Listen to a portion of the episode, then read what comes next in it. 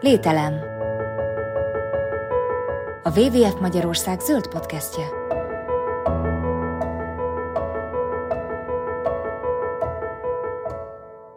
Üdvözlök mindenkit! Ez itt a Lételem, a WWF Magyarország zöld podcastje. Én pedig Dedák Dalma vagyok, a WWF Magyarország környezetpolitikai szakértője. A mai adásban Batki Lászlóval, a Dunakanyar Környezetvédelmi Egyesület elnökével és Amó Andreával, a WWF Magyarország élőfolyó programjának szakértőjével beszélgetünk a Dunakanyar jelenéről és jövőjéről. Andi Laci, nagyon köszönöm, hogy elfogadtátok a meghívást. Azt gondolom, hogy a Dunakanyar egy olyan régiója hazánknak, amihez mindenkit köt valamilyen élmény. A Dunakanyari táj Magyarország zöld mozgalmának, sőt, talán kicsit a rendszerváltásnak is kulcsfontosságú helyszíne, hiszen a bős nagymarosi vízlépcső megépítése ellen felhozott legfontosabb érvek között a Dunakanyari kultúrtáj védelme szerepelt. Azóta is kevés példa van arra, hogy ilyen immateriális érték központi szerepet kapjon. Ezért kérdeznélek elsősorban téged, Andi, hogy te hogyan viszonyulsz a Dunakanyarhoz? Jelent valamilyen különleges dolgot számodra ez a vidék? Alapvetően én egy olyan településtől származom, ahol egy sokkal kisebb folyó mentén laktam, és ez aztán úgy alakult tovább így az életemben, hogy, hogy sok évet, mondhatni több mint egy évtizedet a Tisza mentén töltöttem el, ez már ugye később volt így, és szintén lassan egy évtizede lesz, hogy, hogy a Duna mentén élek és valójában most Budapesten, és ebben az időszakban volt lehetőségem a Dunamenti tájakat jobban feltérképezni és megismerni. Ez ugye a munkámból kifolyólag is így alakult, meg közben ugye jobban meg is kedveltem ugye ezeket a régiókat.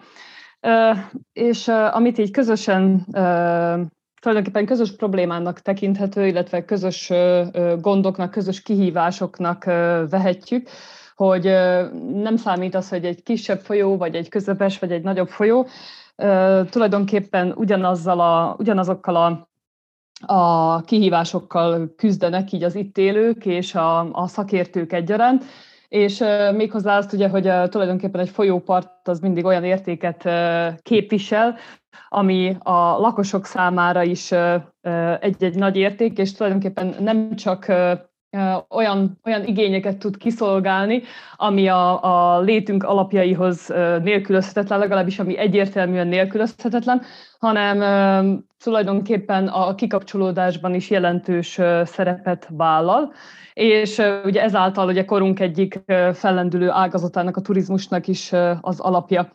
Ha személyes élményt kellene most mondanom, így a sok általánosság után, akkor azt mondanám, hogy, hogy az utóbbi években különösen sokat járok evezni. Én magam a kajakozásnak vagyok nagy híve. Szerintem az egyik legjobb kikapcsolódási, rekreációs lehetőség, hogy az ember tényleg kimegy a vízre, és hogy elkezd evezni, így gyakorlatilag így elveszik a, a, a csendben, a lelassulásban, meg tudja figyelni ugye a természetet, a madarakat, és hogyha van olyan szerencséje, hogy, hogy mondjuk egy nyugalmasabb helyen, egy mellékágban tud evezni, hogy akkor ez, a, ez az érzés, ez, ez fokozott. Na és ugye a, a, a Dunakanyar ugye erre természetesen különösen alkalmas volna, hogyha ugye a főágban nem lenne irtózatos hajóforgalom. Tehát, hogy az az élményem, hogy itt, itt megvannak ezek a szélsőségek, hogy, hogy gyakorlatilag egy, egy, egy nagyon-nagyon jó kikapcsolódási lehetőség, viszont például jelentősen zavart. És Laci, te, ha jól tudom, Andival ellentétben ilyen igazi Dunakanyari benszülött vagy.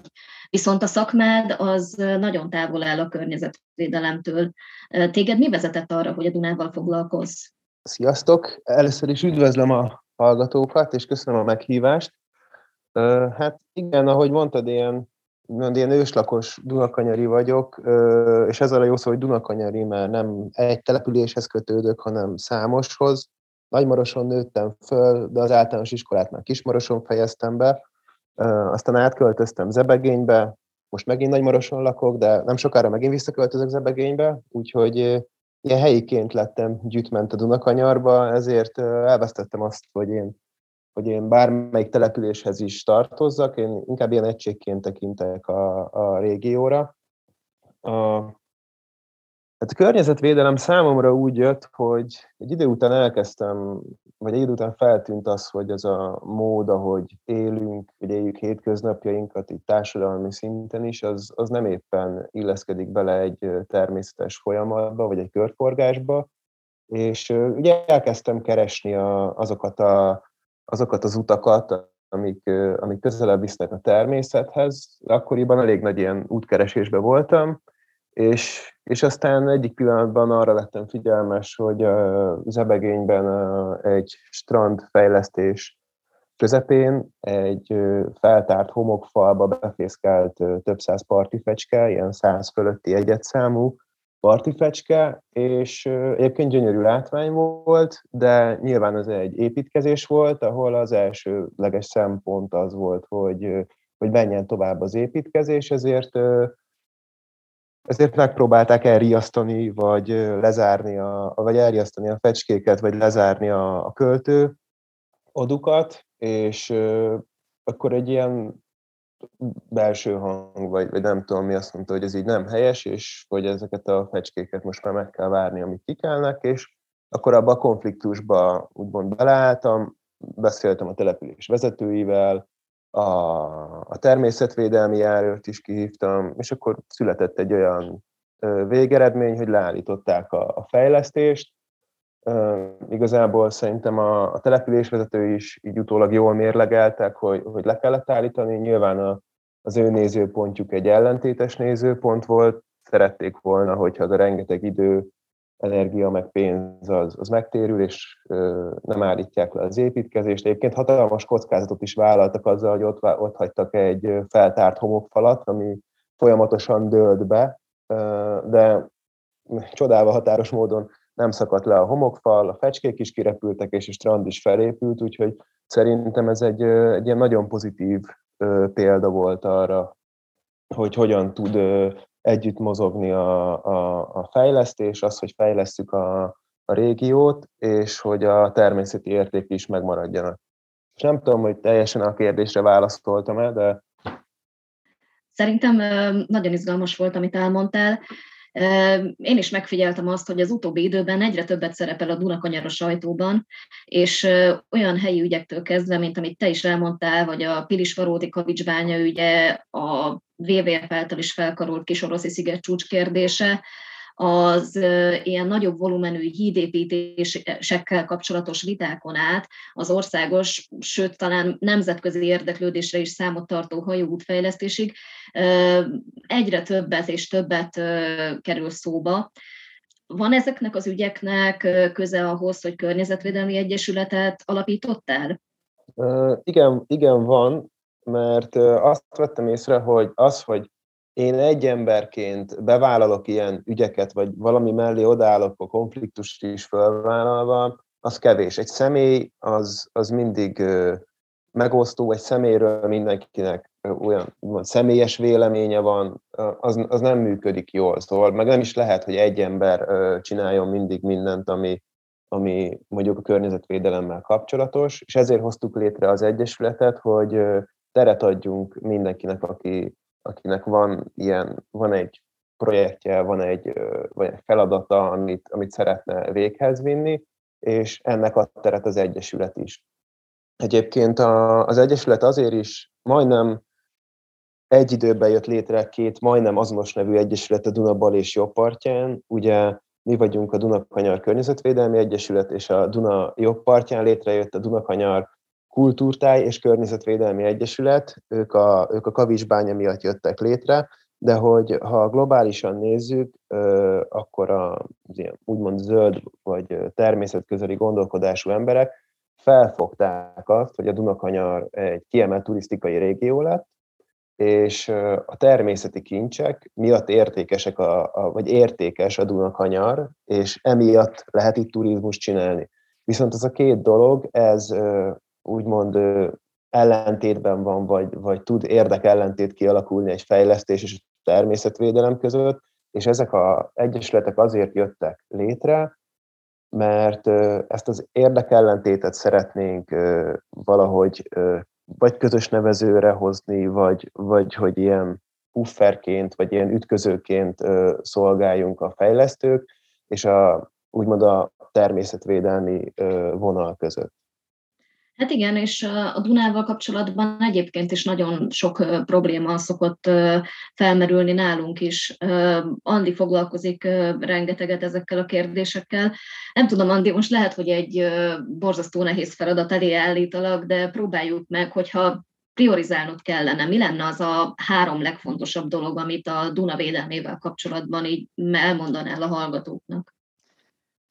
Mielőtt erre a kérdésre válaszolnék, így arra gondoltam csak egy kicsit így a, az előző kérdéskörre reagálva, még azért ezt hozzátenném, hogy ugye az egy dolog, hogy a, a Dunakanyar számára ugye a turizmusból, tehát hogy a turizmus egy, egyszer használható úgy, mint bevételi forrás, egyszer ugye viszont terhelést jelent. Ugye ez gyakorlatilag összekapcsolja a, a két problémát, és ugye egy egységes megoldásrendszer kidolgozását teszi szükségessé.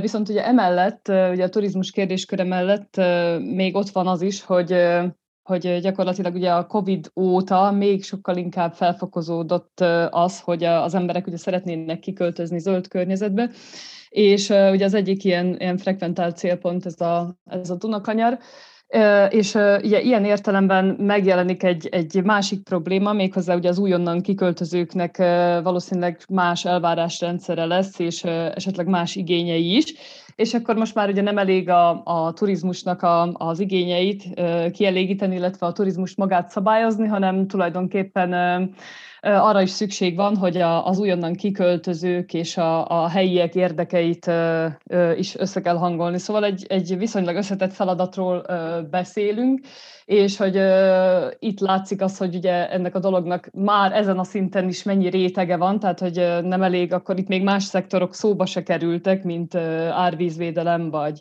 vagy hajózhatóság, fejlesztés, tehát hogy ezekről még nem beszéltünk, hanem még mindig csak a, a, az emberi, a helyi vonatkozásáról a dolgoknak.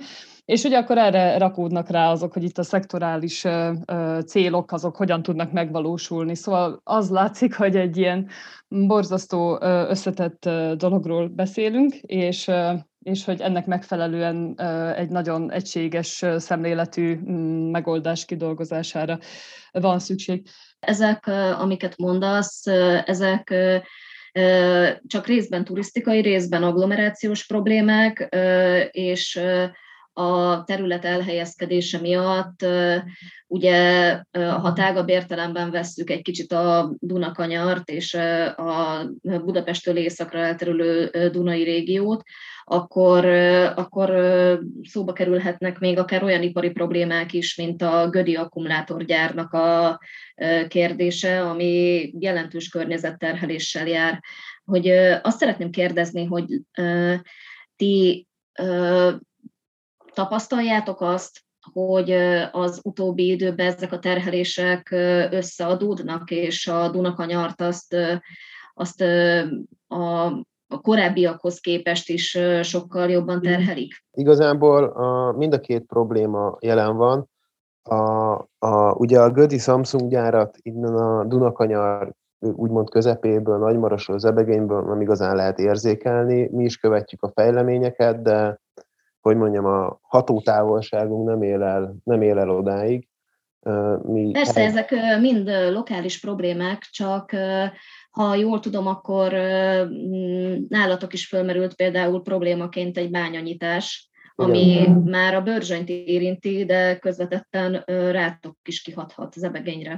Igen, és a, igazából amit most a jelen az az, hogy a, mind a turizmus, mind pedig az, hogy egy kiköltözési hullámnak szerintem már a, a végén járunk, mert a, elfogytak azok a, a területek, már a külterületek fogytak el, amik beköltözhetőek, szóval már ott tartunk, hogy minden almatárolót, meg minden régi vikendházat felújítottak, és vagy vendégház lett, vagy nyaraló lett, vagy valaki oda költözött. Úgyhogy a Dunakanyar gyakorlatilag megtelt. Szóval, hogy az, ami beépíthető, az lett építve. A mezőgazdasági területek maradtak kvázi úgymond érintetlenül, vagy nem beépítve. Ezt egyébként láttuk is, és jövőre indul egy programunk a Dunakanyar Éles Kamrája néven, ami ezek a mező, megmaradt mezőgazdasági területek rekultiválásáról szól, hogy újra, újra beindítsuk a termelői életet. Ugye Maroson híres volt a málna, a szőlőtermelés, Zebegényben, a Zebegényi címerben is benne van a szőlő, erről elég sok irodalom van, hogy a Dunakanyar egy, igazából egy borvidék volt, és rengeteg termelő, pesgőgyár, szóval egy csomó minden volt itt, és mi ezt szeretnénk beindítani, már csak azért is, hogy a megmaradt mezőgazdasági területeknek ne az legyen a sorsa, hogy beépítik és vikendház lett rajta, hanem vállalkozni vágyók vagy helyiek újra tudjanak termelni friss, lehetőleg vegyszermentes gyümölcsöt és zöldséget, a helyi szabályozás nem korlátozza a beépítést?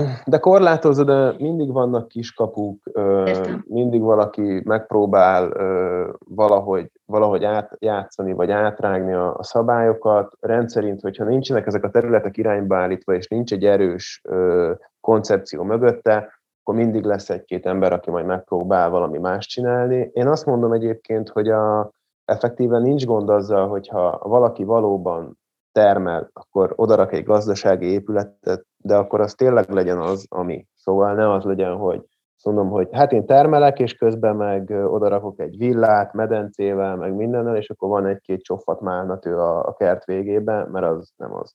Na igen, én is tapasztalom itt a Balatonnál, hogy rengeteg úszómedencés présház épül a szőlők mellé. Sajnos ez kezd egy ilyen hungarikummá válni a a luxus mezőgazdasági melléképületeknek a, az építkezése.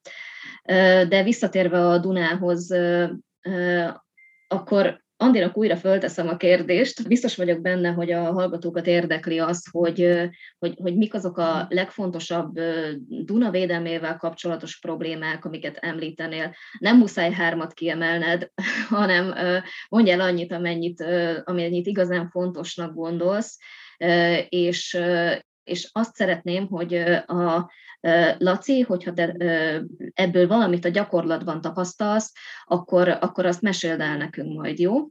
Jó.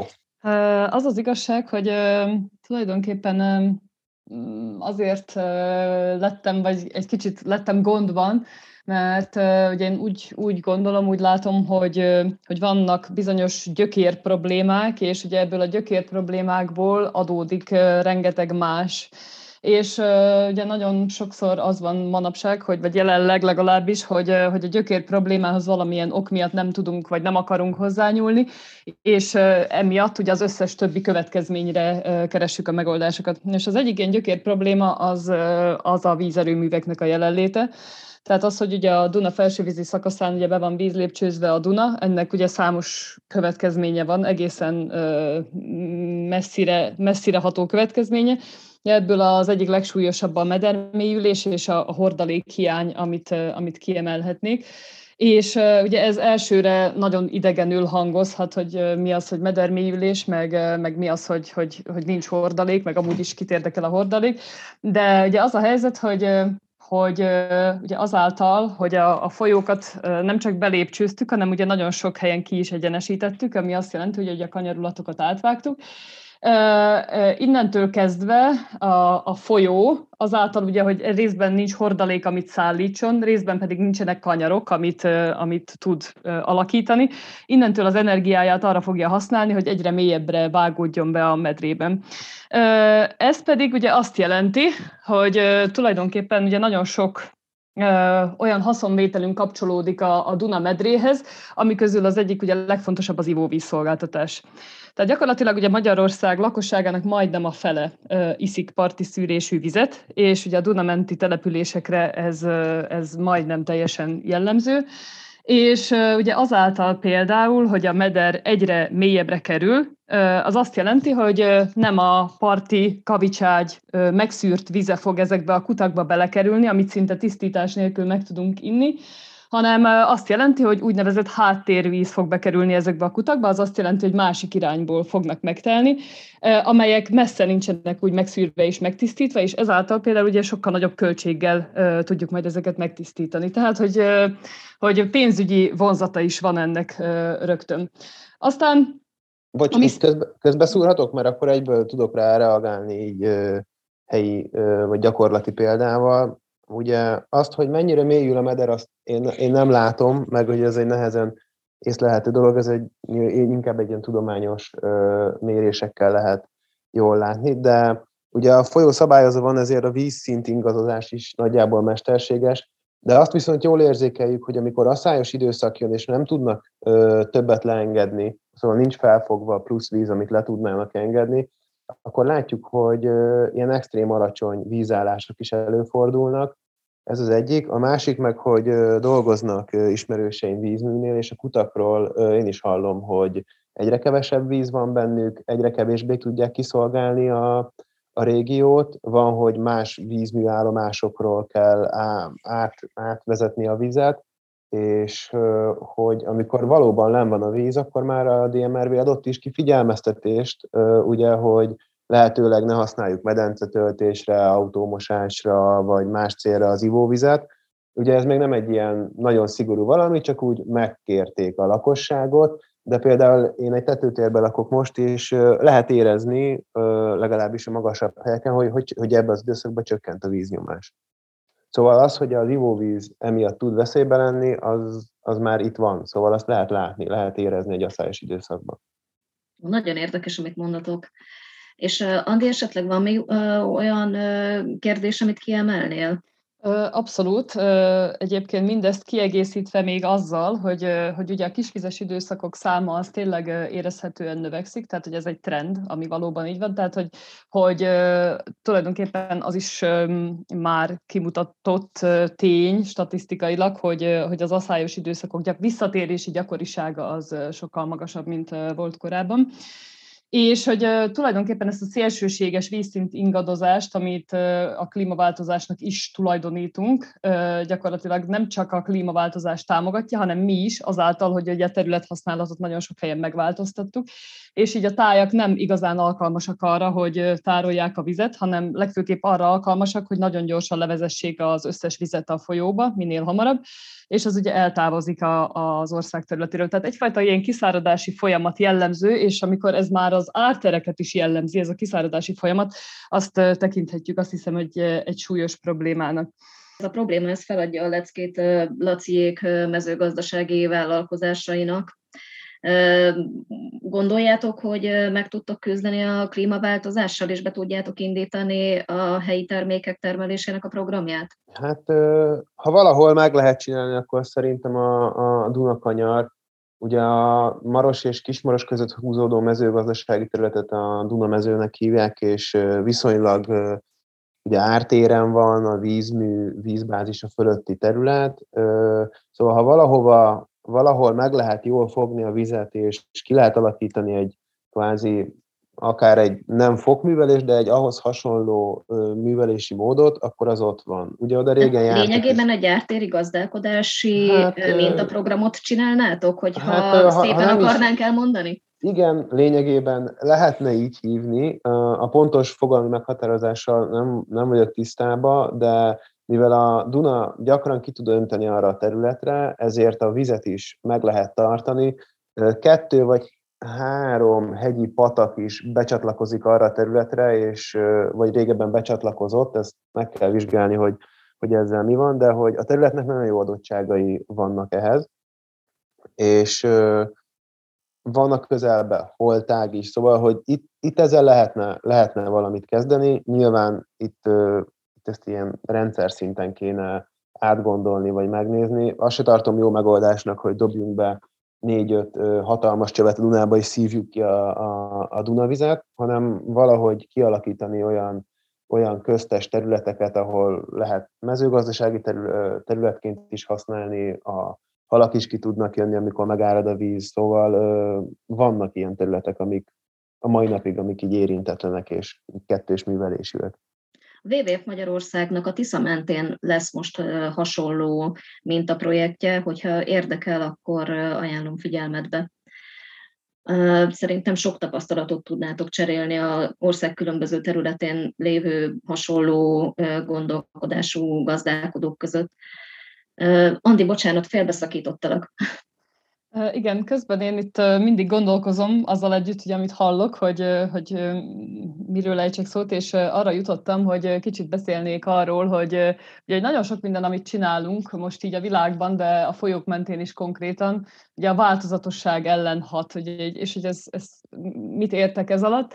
Ugye gyakorlatilag emlegettem ugye már az előbb azt, hogy ugye sok helyen átvágták a kanyarulatokat, és, és így ugye a folyó kiegyenesedett, és ugye ez például olyan értelemben hat a változatosság ellen, hogy ugye ezek a kanyarulatok, vagy most már holtágak, de régen mindenképpen szaporodó és élőhelyet biztosítottak mondjuk halaknak, makrogerincteleneknek, és ugye ezek az állatok most már a főágban ugye nem találják meg a, az életkörülményeiket és a számításaikat, és ugye ez, ez szintén problémát jelent, és most furcsa lesz, hogy megint a gazdasági szempontokat kell, vagy emelem ki, de, de alapvetően ugye ez a, a horgászoknál jelentkezik, mint költség, és ugye a horgászat az, az is egy, az az is egy jelentős használat a vizeinknek, tehát, hogy, hogy ez, ez nem, nem, nem fenntartható szintén. Tehát, hogy azáltal, hogy, hogy mondjuk helyrehozunk, helyreállítunk egy, egy mellékágat, azzal, azzal nem csak a természet változatosságát növeljük, hanem például ezeknek a használatoknak is tudunk, tudunk vele segíteni.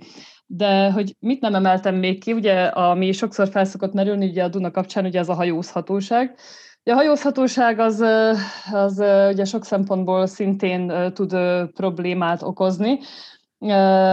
Részben ugye a hajózás miatt ugye megépített szabályozó művek tudnak olyan hát morfológiai folyamatokat elindítani, ami, ami szintén nem az ökológiai változatosságot segíti elő.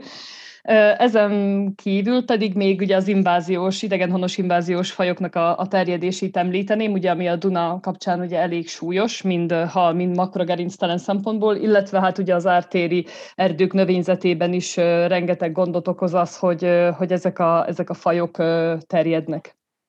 Fú, most jó sok mindent elmondtál, Andi. Először is a horgászatra szeretnék visszatérni, hogy mind a kettőtöktől kérdezem, hogy mit gondoltok, azért vannak olyan horgászati módszerek, amik csökkentenék a terhelését ennek a hobbinak vagy sportnak, nevezzük bárminek. Én is horgáztam régen, és sporthorgász voltam, kevesen tudják rólam. Megyei második lettem még gyerekkoromban a horgászversenyeken. Nekem az a tapasztalatom, hogy leginkább a kijuttatott etetőanyag mennyisége az, ami problémát tud okozni illetve a, természetesen a megengedett horgászati módszerek között állatvédelmi problémákat lehetne említeni, de mi ugye ökológiai problémákról beszéltünk, tehát az kevésbé releváns. Esetleg nektek van más véleményetek? Pontosabban még hozzátenném talán azt, hogy, hogy a, a folyamatos telepítések miatt, haltelepítések miatt a különböző fauna összetételi változások is okozhatnak gondot. Nem tudom, ti hogy tapasztaltátok? Én nem vagyok a témának szakértője, nem, nem horgászok, mert búvárkodok, és valahogy megszoktam, hogy a halakat nézem, és kihúzzák őket a vízből, az ilyen számomra ilyen borzasztó élményként hat, ahogy vergődnek és próbálnak életbe maradni, szóval én azért nem is horgászok. A halat megesztem egyébként, amit viszont hiányolok, hogy nem lehet például Dunai halat enni. Az, hogy hogyan lehetne jól megcsinálni azt, hogy a halat is meg tudjuk enni, de ugye ne sérüljön annyira az ökoszisztéma, ne boruljon föl a, a fajok változatossága, azt nem tudom. De, de azt helyiként látom, hogy például az szerintem egy probléma, hogy nem lehet egy helyi étteremben egy helyi halat megvenni. Ezt biztos lehetne szabályozni, vagy, vagy újra gondolni. Ugyanakkor azt is problémának látom, hogyha bevezek egy ártéri holtákba, ahol nagy valószínűséggel ívnak a halak, ott van egy, egy, egy halbölcsöde, vagy egy halnevelde, akkor ott ne lehessen horgászni egész egyszerűen, mert mert ugye meg kéne hagyni a halaknak is azt a területet, ahol biztonságban, egészségesen fel tudnak nőni, aztán kimennek a nagy vizekre, ahol ugyanúgy szabad prédává válnak, mint hogyha egy ragadozó, egy kormorán, vagy bármi más enné meg őket, csak épp egy horgász fogja ki.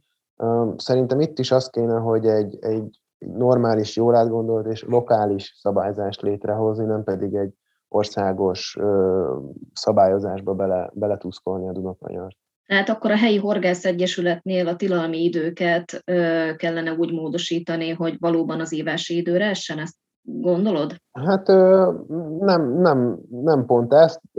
Mondom, nem értek a, a, a szakmai részéhez, de hogy én szerintem azért meg lehetne találni az egyensúlyt, szóval, hogyha az ember lemegy a, a tenger mellé, akkor szívesen eszik ott kifogott halat. Én egyébként uh-huh. csak, ott, csak ott teszek, mert, mert szerintem az az oké, okay, hogyha a tenger mellett eszek meg egy tengeri halat, nem pedig otthon a konyhába eszek meg valamit, ami akár ezer kilométerre lett kifogva. És finomabb de, is.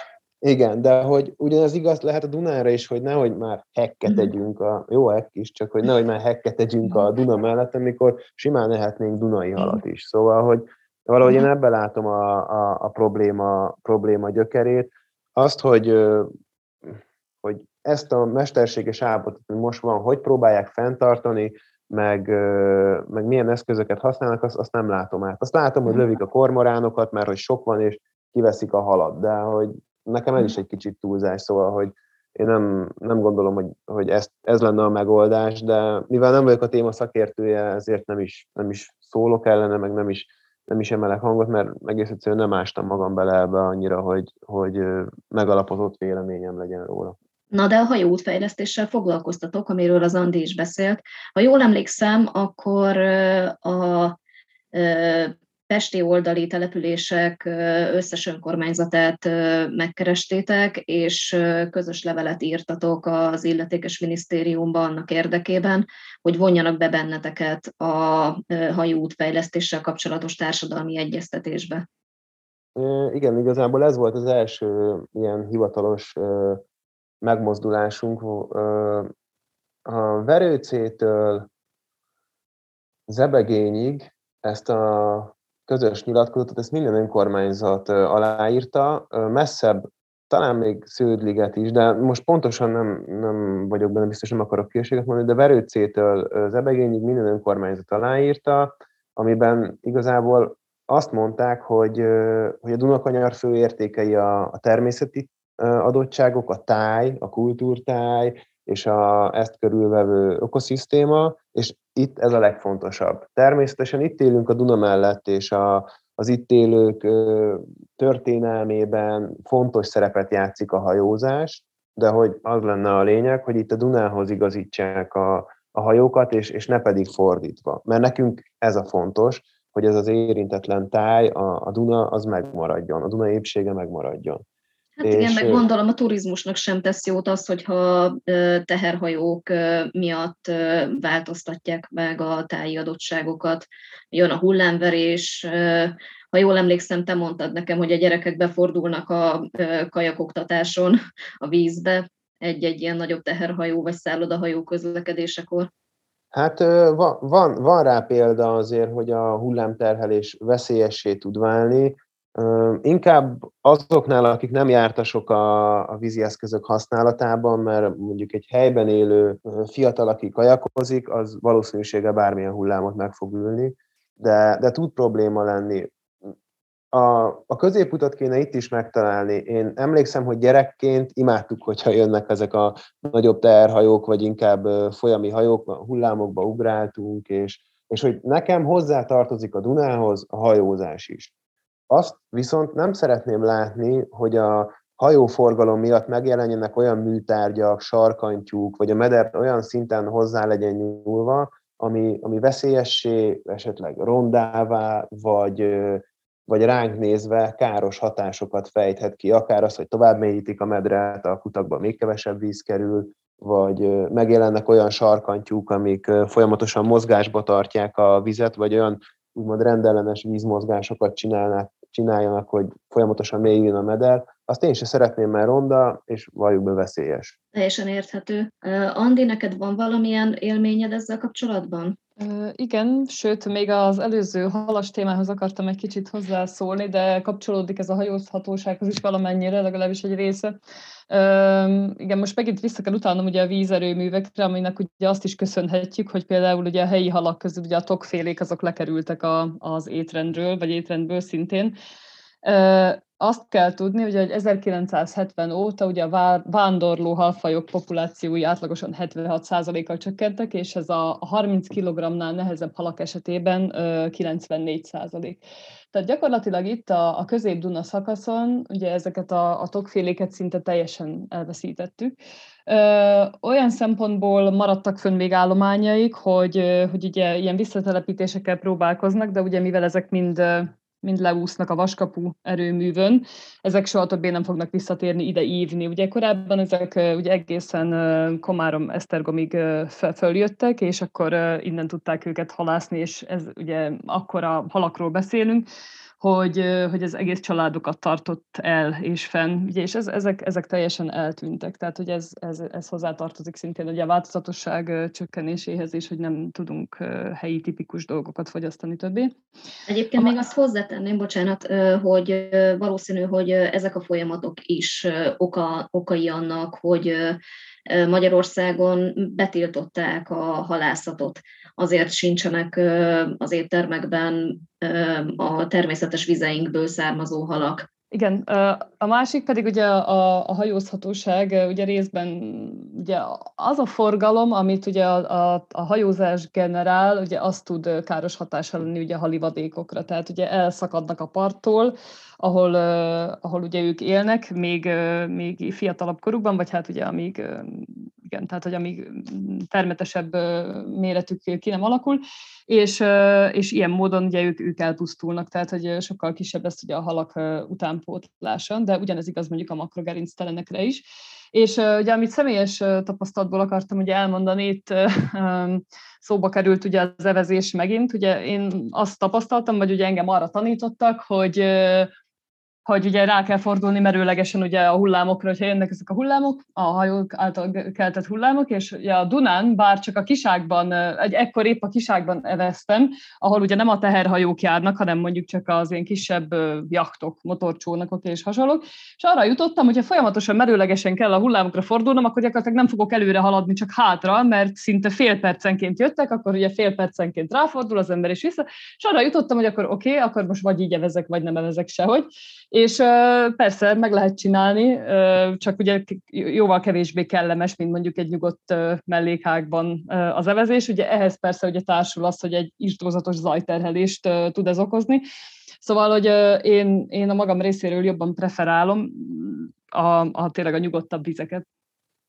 Erre szeretnék reagálni, mert a, azt látom, vagy azt tapasztaljuk, hogy évről évre, és mondjuk ha egy tíz évet, mostantól egy tíz évet ölelünk föl, évről évre olyan szinten megemelkedett a Dunán lévő motorcsónakok száma, és ezek a sportmotorcsónakok, jaktok, ilyen jetskik, kisebb, kisebb jaktok és kisebb motoros csónakok, hogy egy hétvégi nap bármely Dunakanyari településen mondjuk Verőcétől Szobig kimegy az ember a Dunára, garantáltan biztos, hogy a horizonton lát legalább egy, de inkább több motorcsónakot, és a Dunavíze nem tud kisimulni. Egy szombat délutánra igazából annyira zavaros és hullámos a, a Duna, hogy, hogy, hogy igazából ilyen felismerhetetlenségig össze ö, kuszálják a vizet.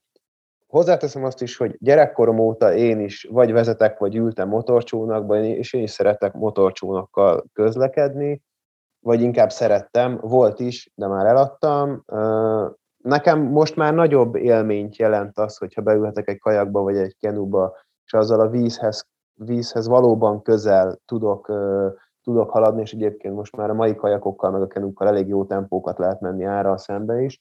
De nyilván azt is értem, hogy valaki szeret motorcsónakozni. Itt is valami olyasmi kéne meghúzni, hogy azért szerintem a, a benzinár emelkedése, hogyha egyszer valóban emelkedni fog, akkor azért ez meg fogja nyírbálni a motorcsónakok számát, és ha ez nem történik meg, akkor viszont valahogy tényleg szabályozni kell, mert most már nagyon sok embernek hozzáférhető, vagy majdnem azt mondom, hogy majdnem mindenki számára hozzáférhető egy motorcsónak. 100 ezer forint kb. egy hajótest, 100 ezer forint egy, egy motor, és igazából annyi, annyian, annyira megnőtt a számuk, hogy, hogy egy hétvégi strandolást tud élvezhetetlené tenni bizonyos partszakaszon.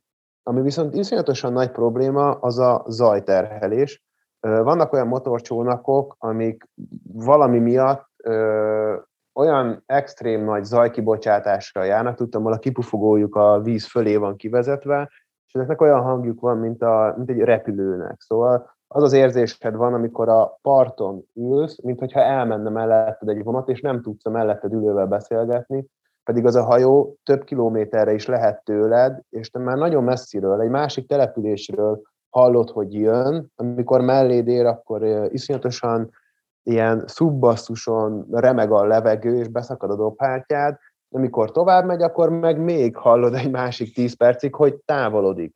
És ez egyszerűen nem is értem, hogy ez hogy nincs szabályozva, mert ülök egy Dunaparton, egy fatuskon, beszélgetek valakivel, mossa a lábunkat a víz, és megjelenik egy ilyen hajó, és, és percekig nem hallasz semmi más, csak ezt. És, és hogy igazából ez egy ilyen megdöbbentő dolog, hogy, hogy ilyen előfordulhat.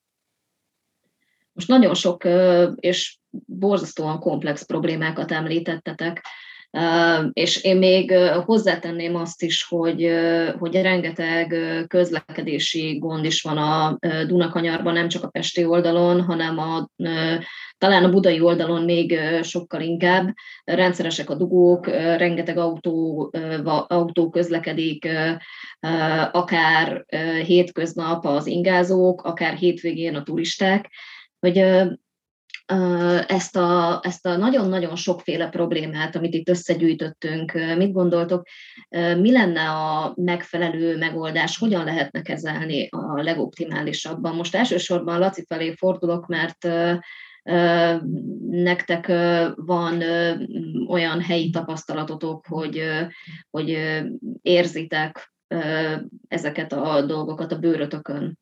Szerintem az alapvetően ugye a kormány határozata szerint mi egy kiemelt turisztikai régió vagyunk. Nem tudunk ipart idehozni, nincsenek nagy mezőgazdasági területeink, hogy, hogy abból éljünk, nekünk a turizmusból kell megélni. Szerintem ez így rendben is van, de ezt a turizmust kéne úgy irányba állítani, hogy mondjuk mi szóljunk egy természetközeli turizmusról, vagy ökoturizmusról, amik valójában az értékeink. Szóval, hogy ne próbáljunk meg olyan dolgot idehozni, ami nincs itt, hanem próbáljuk meg az értékeinket ö, használva ö, gyarapítani ezt a, ezt a régiót, a, a településeket úgy, hogy megóvjuk az értékeinket, mert hát hisz abból akarunk megélni a, a folyóból, a tájból, a természetből, Szóval, hogy ennek a nulladik lépése az, hogy ezeket elkezdjük vigyázni és óvni, mint ahogy a gazda vigyázza a fáit vagy az állatait, mert hisz abból fog megélni. És ezt kéne az emberek fejében rendbe rakni, mind a, mind a lakosok, mind a döntéshozók fejébe, hogy a Dunakanyar a természetről szól, és nem másról. Ne akarjunk bányát nyitni benne, ne akarjunk benne olyan ipart létesíteni, ami egyszerűen kilóg. Szóval, hogy ha viszont megvan az irány, akkor viszont elég jól lehet haladni, mert lehet fejlesztéseket idehozni, sőt, szükségesek is. Ahogy el is kezdték, bicikliutak épülnek, erdei ösvények épülnek, szóval, hogy azért én úgy gondolom, hogy, hogy ezt azért mindenki látja. Nekem egy jó visszaigazolás volt az, hogy most az Egyesülettel elkezdtünk egy, egy akciót, hogy a Dunakanyarba térjenek át a biológiai szúnyogírtás módszerére, és nagyon sok településsel, szinte az összes Dunakanyari településsel felvettem a kapcsolatot, és a települések döntő többsége támogatta, és úgy gondolják itt is a települések vezetői is, hogy ezek a legfontosabb értékeink, a, a táji és természeti adottságok, és, és mindenki meg is akarja védeni. Szóval helyben, helyben úgy gondolom az emberek azt gondolják, hogy ezek a legfontosabb dolgok és ha ezeket figyelembe véve indulunk el egy fejlődési irányba, akkor egy nagyon jó dolog tud belőle kisülni egy, egy ökorégió, egy ökoturisztikai régió. Ezek a dolgok, ezek kapcsolódni tudnak egymáshoz. Szerintem külföldön számos jó példa van, hogy hogyan lehet nemzeti parkokat, vagy, vagy mezőgazdasági területeket úgy beintegrálni a turizmusba, hogy az hogy a természetnek is jó legyen, az ott élőknek is jó legyen, és akik oda kikapcsolódni jönnek, azoknak is jó legyen, mert nyilván azok fognak oda jönni, akik ezeket az értékeket becsülik, és ezekre az értékekre kíváncsiak. Szóval szerintem az irány az ökoturisztikai régióban van. Több ponton is szeretnék kapcsolódni most ahhoz, amit a Lacit elmondott.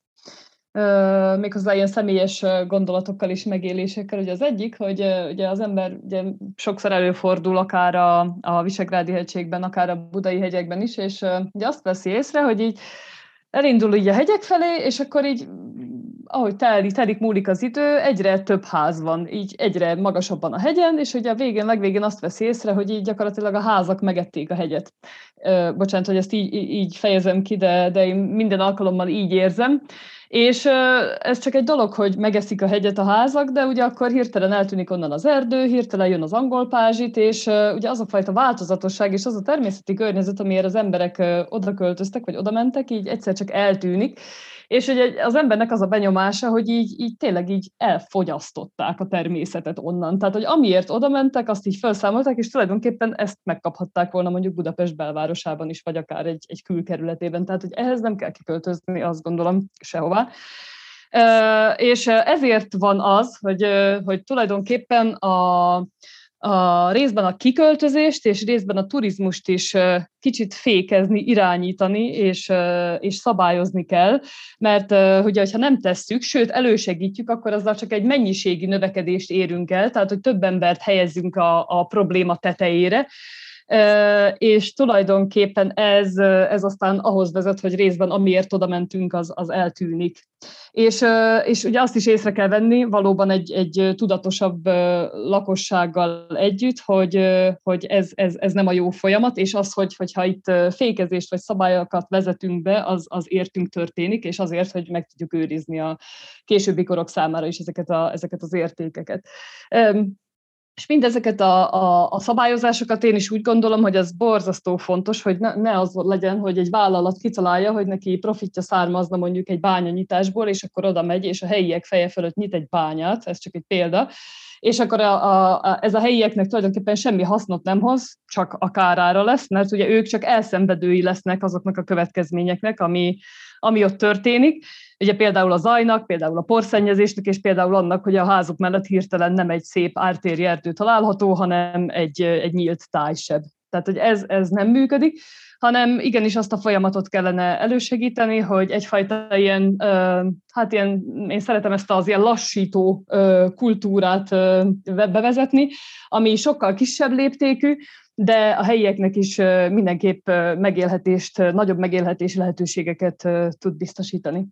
És akkor amihez még szeretnék hozzászólni, így a, a biológiai szőnyegírtást említette itt Laci, ezzel kapcsolatban is van egy, egy eléggé csontig hatoló személyes élményem, mert ugye amíg az ember úgy, úgy hall erről, hogy természetesen így, így tudja, hogy ez, ez rossz, és, és, és hogy tényleg szükség van a biológiai szúnyogírtásra, de tavaly volt szerencsém vagy szerencsétlenségem, ahogy tetszik a, a középtiszán, éppen abban az időszakban előfordulni, amikor a kémiai szúnyogírtást lefolytatták, és a Nemzeti Park munkatársai gyakorlatilag ilyen tízesével hordták be a fecskefiókákat, mert a szüleik elpusztultak. Ugye gyakorlatilag a kiszórt kémiai vegyszer vagy idegméreg az egyáltalán nem szelektív a szúnyogokra, tehát az elpusztult rovaroknak egy százaléka lesz összesen a szúnyog, és uh, ugye emiatt gyakorlatilag eltűnik a tápláléka ezeknek a fecskéknek, és éhen pusztulnak. És innentől kezdve ugye a Nemzeti Park munkatársai kézzel letetik ezeket a kis fecskéket,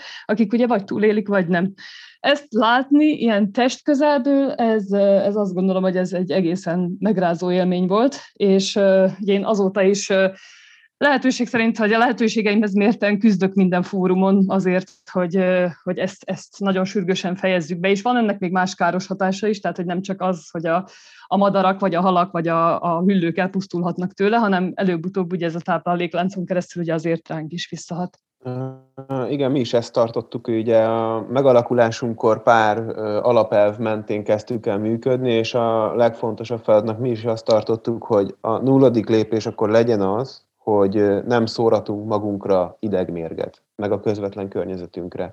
Mert nem csak a rovarokra, vagy a kisebb gerincesekre, vagy a madarakra van káros hatása, hanem ránk is, az itt élőkre, szóval egy iszonyatosan nagy környezeti pusztítást végzünk, és egész egyszerűen ez, ez, ez nonsens, hogy idegméreggel szórnak minket, úgyhogy mi azt határoztuk meg első legfontosabb feladatunknak, hogy, hogy kérjük a döntéshozókat, hogy álljanak át a biológiai szúnyogírtás módszerére, ez nem egy radikális követelés, vagy mi abszolút ilyen produktívak szeretnénk lenni, mi is bele szeretnénk folyni a, a kommunikációba, a lakosság oktatásába. Ez egy elég összetett dolog, ez a biológiai szúnyoggyérítés, de azt kell, hogy mondjam, hogy a települések is így gondolják, hogy ez, egy, ez legyen a nulladik lépés, mert Dunakeszitől Szobig, tehát a teljes balpart támogatta ezt a kezdeményezést, szóval hogy erről vagy szándéknyilatkozatot írtak alá, vagy testületi döntés született arról, hogy támogatják a kezdeményezést.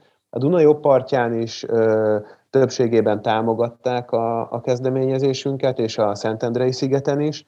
Volt ö, két település, aki elzárkózott tőle, az egyik egy, most név nélkül, az egyik egy nagyon pozitív példa, a másik egy nagyon negatív, de aki azt mondta, hogy ő nem szeretne biológiai szúnyoggyérítést, mert évek óta a kémiait is lemondja, és náluk sehogy ne gyérítsék a szúnyogot, ez egy ilyen nagyon, nagyon, nagyon jó tapasztalat volt, hogy településvezető tud így gondolkodni, de én azt látom, hogy a Dunakanyarban azért a településvezetők értik, és tudják azt, hogy itt a legfontosabb értékek a természeti értékek. Azért az nagyon előremutató, hogy a településvezetők is így gondolkodnak, és ennyi környezetvédelmi kérdésben meg tudjátok őket szólítani proaktívan, és azt tudjátok mondani, hogy ők is csatlakozzanak a civil kezdeményezésekhez, és fellépjenek a terület érdekeinek védelmében. Én szerintem ez egy, ez egy rendkívül jó irány.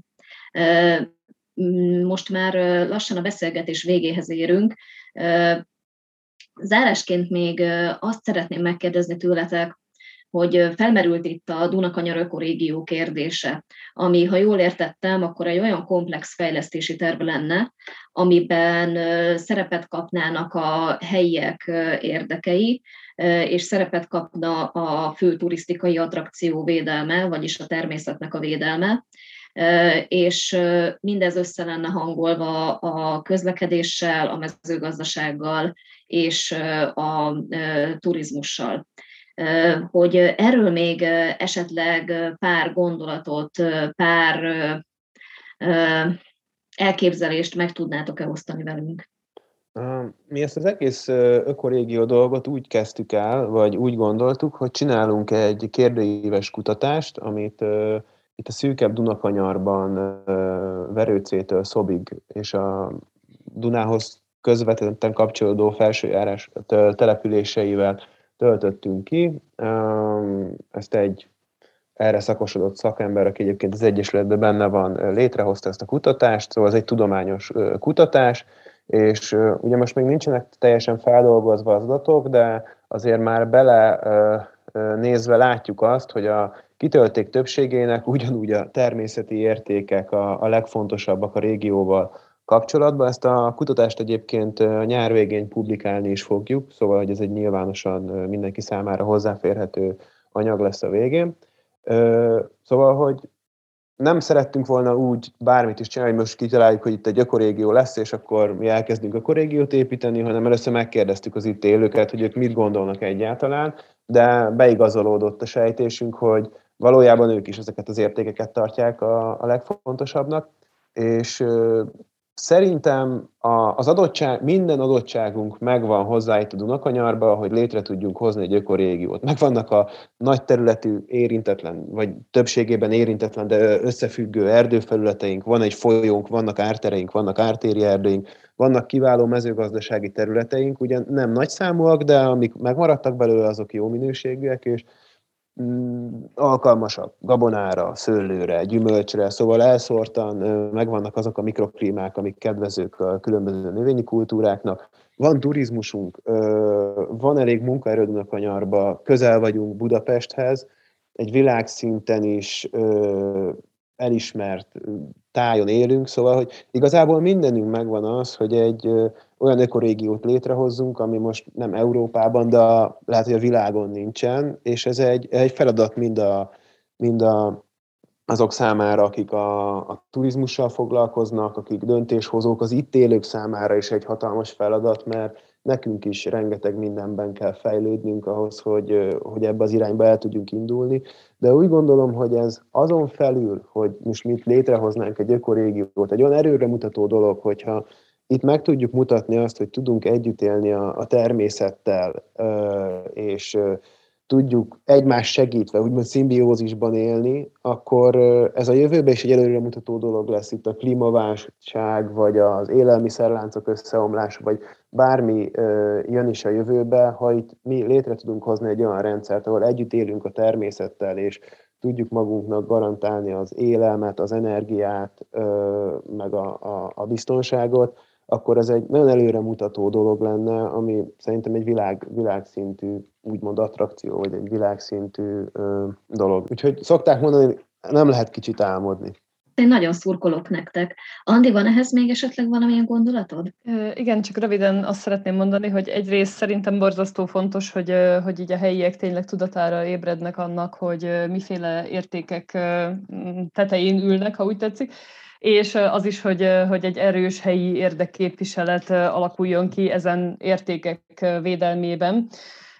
És ez tulajdonképpen egy üzenet is a, a döntéshozók számára is, hogy ha megjelenik mondjuk egy igény vagy egy szempont, akkor a fejlesztéseket ne kezdjük el pontszerűen, és ezt az egy szempontot figyelembe véve véghez vinni, hanem tekintsük ezt egy, egy, egy nagyobb, egy átgondoltabb stratégia vagy probléma halmaz részének, amelyekre egységesen szükséges megoldásokat keresni, mert hogyha egy szempont alapján kezdünk el változtatni, akkor gyanús, hogy az egy csomó egyéb következményt fog rátolni más szektorokra, más emberekre, más érdekcsoportokra, és akkor ugye ezeket a következményeket tűzoltásszerűen kezdhetjük megint felszámolni. Tehát ugye tényleg borzasztó fontos az, hogy, hogy legyen egy egységes koncepció, amelyben minden, minden szektor és a helyiek szempontjai is fel lesznek térképezve, vagy fel vannak térképezve, és akkor ezek alapján az e, ilyen egységes célokat kijelölni, és ezekre egységesen, közösen megoldásokat keresni. Természetesen ugye nem, nem vagyok olyan naív, hogy azt gondoljam, hogy, hogy majd mindenkinek teljesen kielégítő megoldásokra fogunk jutni, viszont talán olyan kielégítő kompromisszumokat lehet találni, amiben valahol mindenki megtalálja a saját számításait. Hát ez egy gyönyörű végszó volt, tökéletesen egyetértek veletek. Köszönöm szépen ezt a beszélgetést. Ez volt a Lételem, a WWF Magyarország zöld podcastje. Hallgassatok minket legközelebb is. thank you